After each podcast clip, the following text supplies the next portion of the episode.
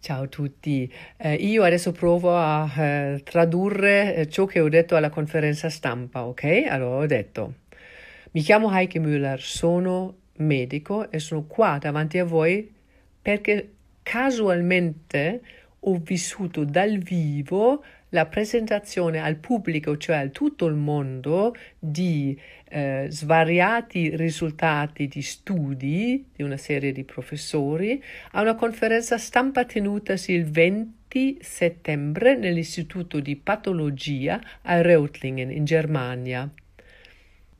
Per la traduzione simultanea in italiano eh, si sono rivolti a me perché io per questo compito avevo i requisiti necessari perché ho fatto la mia tesi di laurea al microscopio elettronico, ho eseguito varie autopsie dal punto di vista macro e microscopico e sono bilingue e come medico di base avevo potuto vedere personalmente svariate infezioni virali delle vie respiratorie alte e basse.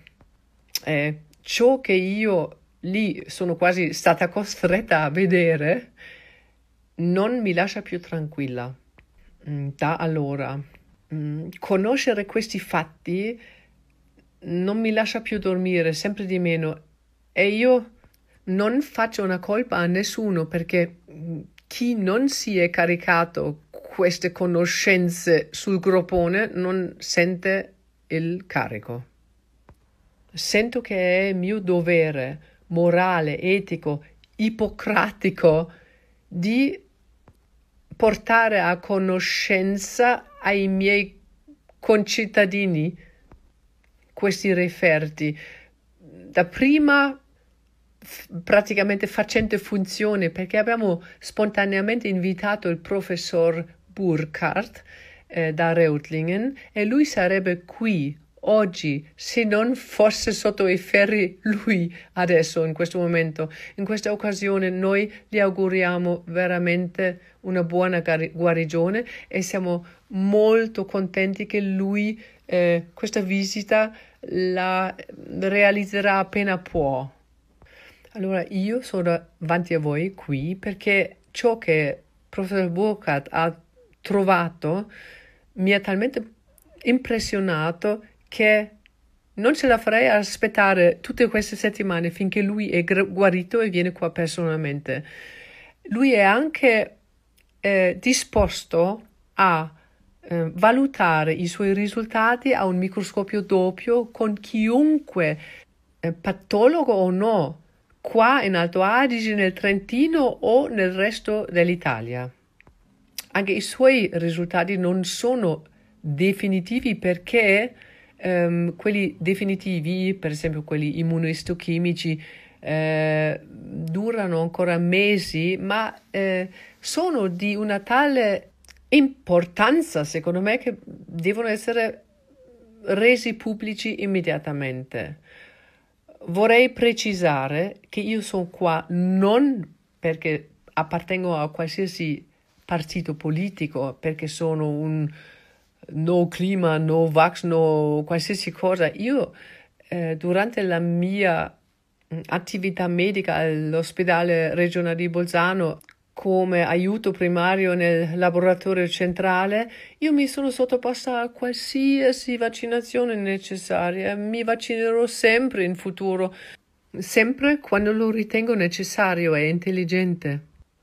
Ora, da luglio i primi morti eh, plurivaccinati sono stati sottoposti a autopsia, dapprima dal dottor Ryan Cole, e lui ha trovato nelle sue sezioni delle reazioni infiammatorie massive in polmone, fegato, reni, nel cuore, nei testicoli, nelle ovaie e nel cervello.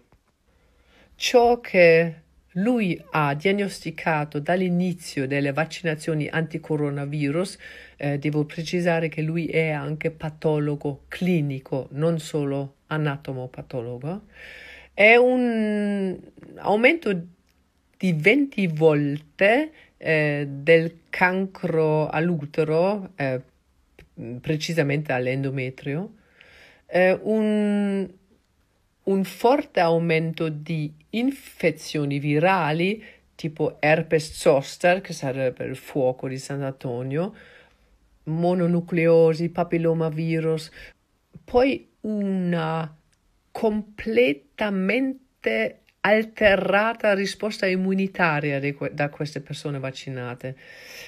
Sempre più medici e scienziati al mondo stanno incominciando a fare delle autopsie alle persone che sono decedute in strettissima correlazione di tempo al secondo vaccino anticoronavirus. Loro esaminano il sangue dei vaccinati, ma ancora in vita naturalmente, e esaminano i eh, vaccini. Ora lo fanno anche in Europa. Abbiamo in Spagna José Luis Sevillano, poi abbiamo il professor Peter Schirmacher, lui è direttore dell'Istituto di Patologia dell'Università di Heidelberg e lui richiama tutti i suoi colleghi, tutti, di fare autopsia ai pazienti che sono morti in stretta correlazione di tempo al vaccino anticorona.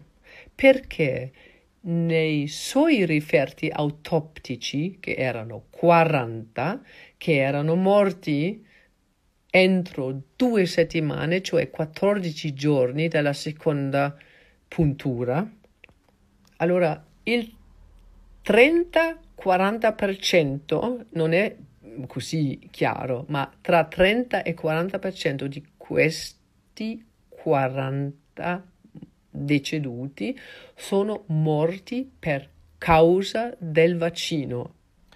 Ora, il carissimo professor dottor Arne Burkhardt, che è stato 18 anni a capo dell'Istituto Patologico di Reutlingen con 40.000 autopsie eseguite finora. Egli insegna all'Università di Amburgo, Berna, Svizzera, Tübingen, insieme al professor Lang, che a sua volta è stato a capo del, di un altro eh, laboratorio di patologia per 27 anni e ha fatto diagnostica consultativa per tante cliniche polmonari, più, du, più di una dozzina. Allora, loro hanno presentato i loro eh, referti autoptici eseguiti su 10 pazienti deceduti in stretta correlazione di tempo con il vaccino e hanno anche presentato dei strisci di sangue di persone vaccinate a quella conferenza stampa il 20 settembre. Professor Burkhardt eh, riassume ciò che lui, secondo le sue proprie parole, non ha mai visto in tutti gli anni da anatomopatologo e lo riassume in un, una singola espressione, amok linfocitario, non so se amok esiste in italiano, amok, cioè impazziscono in molti organi, ma soprattutto nel cervello, cuore, polmone, le ovaie, testicoli, sono state riscontrate le stesse identiche alterazioni infiammatorie. E non si tratta di infezioni batteriche, ma di infiltrazioni linfocitarie massive di tutti gli organi, ma addirittura hanno trovato dei centri germinativi linfatici in organi non linfatici come fegato, polmone, la tiroide e le ghiandole salivari, il che porta a un danno o addirittura un, una distruzione di questi organi cosa che non si è mai, mai visto da allora. I linfociti fanno parte dei globuli bianchi, fanno parte di, della nostra difesa immunitaria e aiutano eh, al nostro corpo di riconoscere e di eliminare virus e batteri. Il professor Burkhardt ha trovato queste cellule immunitarie in una quantità incredibile dappertutto nel corpo dei mh, mm, deceduti e dice che sembra proprio che il corpo, cioè il sistema immunitario, è impazzito, fa ciò che loro dicono amok. Ci sono delle reazioni immunitarie in eccesso, eccessive, con il pericolo che il corpo si volta contro se stesso e comincia a, a attaccare se stesso nell'ambito di malattie autoimmuni. Noi sappiamo che le cellule di organi come cuore, polmone, cervello, dopo un danno tessultale causato da infiammazioni, non sono capaci di rigenerarsi e che il tessuto um, cicatrizza dopo la guarigione.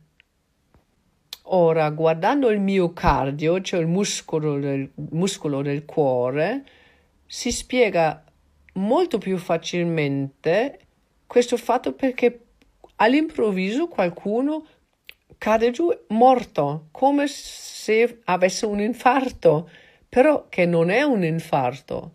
Al microscopio questi referti possono essere scambiati facilmente con un infarto, lo dice lo stesso professor Burkhardt, è successo anche a lui, perché occorrono tanti tagli, centinaia, migliaia di tagli per poter identificare e localizzare questi innumerevoli piccolissimi infiltrati multicentrici. Professor Burkhardt addirittura parla di una roulette russa perché se un piccolissimo focolaio infiammatorio, come sono questi piccolissimi focolai disseminati, multicentrici, se si trova nell'immediata vicinanza di un nodo sinusale che sarebbe una parte del sistema di conduzione elettrica del cuore, il cuore in questo caso può zac, fermarsi. Qualcuno quindi può subito o dopo tre giorni subire un infarto del miocardio o una miocardite. Un altro, magari dopo tre settimane, una insufficienza cardiaca. Un altro magari ha nulla anche per anni. Speriamo per sempre. E questo soltanto per ciò che riguarda il cuore. Ora arriviamo al polmone. I microemboli sono mm, poco visibili con i normali sistemi di analisi tipo il scan o ERIX. Mm, non li puoi localizzare. La otturazione di vasi microscopicamente piccoli quasi non è evidenziabile e delle cicatrici guarite ormai microscopiche, microscopiche. Non si vede come una fibrosi polmonare. I ragazzi giovani sani o le persone giovani sane eh, non se ne accorgono per niente, poco poco poco o per niente o mai. Le persone un po' più anziane magari un po' prima Forse le resistenze polmonari possono aumentare, la pressione polmonare può poco poco poco aumentare e poi dopo anche lungo tempo si può arrivare a un sovraccarico destro del cuore. Un polmone cicatrizzato respira, un cuore cicatrizzato batte anche a lungo. E il cervello anche qui sono stati riscontrati numerosi processi infiammatori degli infiltrati linfocitari che poi non hanno portato neanche a morte loro stessi, ma c'erano, erano presenti. E se non erano la causa di morte, potrebbe essere che loro fossero già stati lì nel paziente ancora vivo e sarebbero magari anche guariti se lui non fosse morto per l'altra causa che magari era polmonare o cardiaca, non si sa, cioè non lo so io adesso. Ma possono magari spiegare alcune cose che si manifestano da prima soltanto nel comportamento di qualche vaccinato, ma in futuro non, non lo sappiamo potrebbe portare a delle manifestazioni neurodegenerative. Tutti i referti comunque ci stanno con ciò che ci raccontano i nostri concittadini qui. A me personalmente un allenatore di sci ha parlato del diminuito rendimento dei suoi giovani atleti, non tutti, alcuni, oppure un, un collega medico di base, anzi due, mi ha raccontato i miei, ci sono alcuni miei vecchietti che non ce la fanno più a fare a piedi o in bicicletta. E il tratto fino in ambulatorio da me nello stesso modo che facevano una volta, cioè sono pimpanti, sono sani, stanno benissimo, però non hanno più la forza fisica che avevano prima del vaccino. Oppure qualcun altro racconta, ma lo zio o la nonna non è più quella che era prima del vaccino, cioè lo si sente spesso. Stanno bene, ma non sono più gli stessi. Prima non ci si riusciva a spiegare come mai ci sono tutti questi sintomi così str- strambi che non c'entrano uno con l'altro, trombosi, delle paralisi, semiparalisi, eh, un occhio non, su un occhio non vedevano più, miocardite, oppure questi turbotumori o la perdita della memoria, c'è, c'è, gente che proprio non si ricorda più le cose come una volta, oppure gli infarti, gli infarti in un'età che non è normale per un infarto, proprio incongrui. Però con questi referti istologici che hanno trovato questi professori lì a Reutlingen, arriva una certa logica in tutto questo. Vorrei fermarmi qua, ma il mio desiderio più grande sarebbe che i lavori e i risultati di quei scienziati che sono stati spinti nell'angolo, in un angolo per svariati motivi, subito potrebbero di nuovo arrivare all'attenzione di tutti, di tutti, in modo tale da poter prendere le decisioni giuste per il bene di noi tutti e per, per anche poter correggere delle decisioni già prese in passato. Cosa c'è di male? La scienza da un po' di tempo da questa parte non parla più con una voce unanima, non più con il risultato di un dibattito scientifico, che sarebbe normalmente l'elisir di vita della scienza, cioè il mettere in questione sempre tutto, il dibattito la discussione. Di chi possiamo fidarci, chi dobbiamo fidare, la scienza, che è talmente divisa quanto la nostra società è divisa, le nostre famiglie divise, addirittura le nostre anime, grandi nomi, premi Nobel vengono spinti in un angolo devono finanziare i loro studi fattici, non dogmatici, i fatti. e poi non vengono neanche pubblicati e gli altri scienziati dogmatici sono omnipresenti. Questo non è giusto o è giusto?